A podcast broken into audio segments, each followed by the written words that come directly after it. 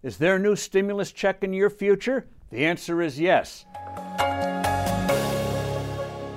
I'm Steve Forbes, and this is What's Ahead, where we give you the insights you need to navigate this ever turbulent world. Well, the political season is heating up, and guess what? There will be a new stimulus bill. The White House is coming up with its ideas. Congressional ideas are floating around, so what's likely to be in it? One is if the White House pushes hard, there will be that payroll tax holiday. That means somebody making $40,000 a year will get the equivalent of an annual raise of $3,000. That's good for them, good for employers, reduces their labor costs, induces them to hire and keep the people they already have. Democrats strangely don't like the idea, but as part of a compromise package, they might do so. Now, what will the Democrats want?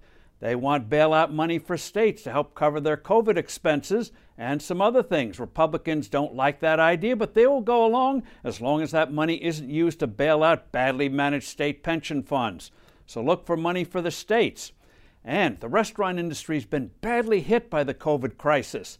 So you may get temporarily allowing businesses to expense their going to restaurants and having entertainment It'll only be temporary, but it'll help the restaurant industry, which badly needs it.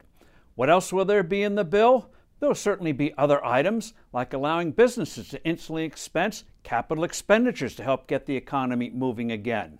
Well, how about that stimulus check? How much? Maybe $1,000, $1,500, $2,000?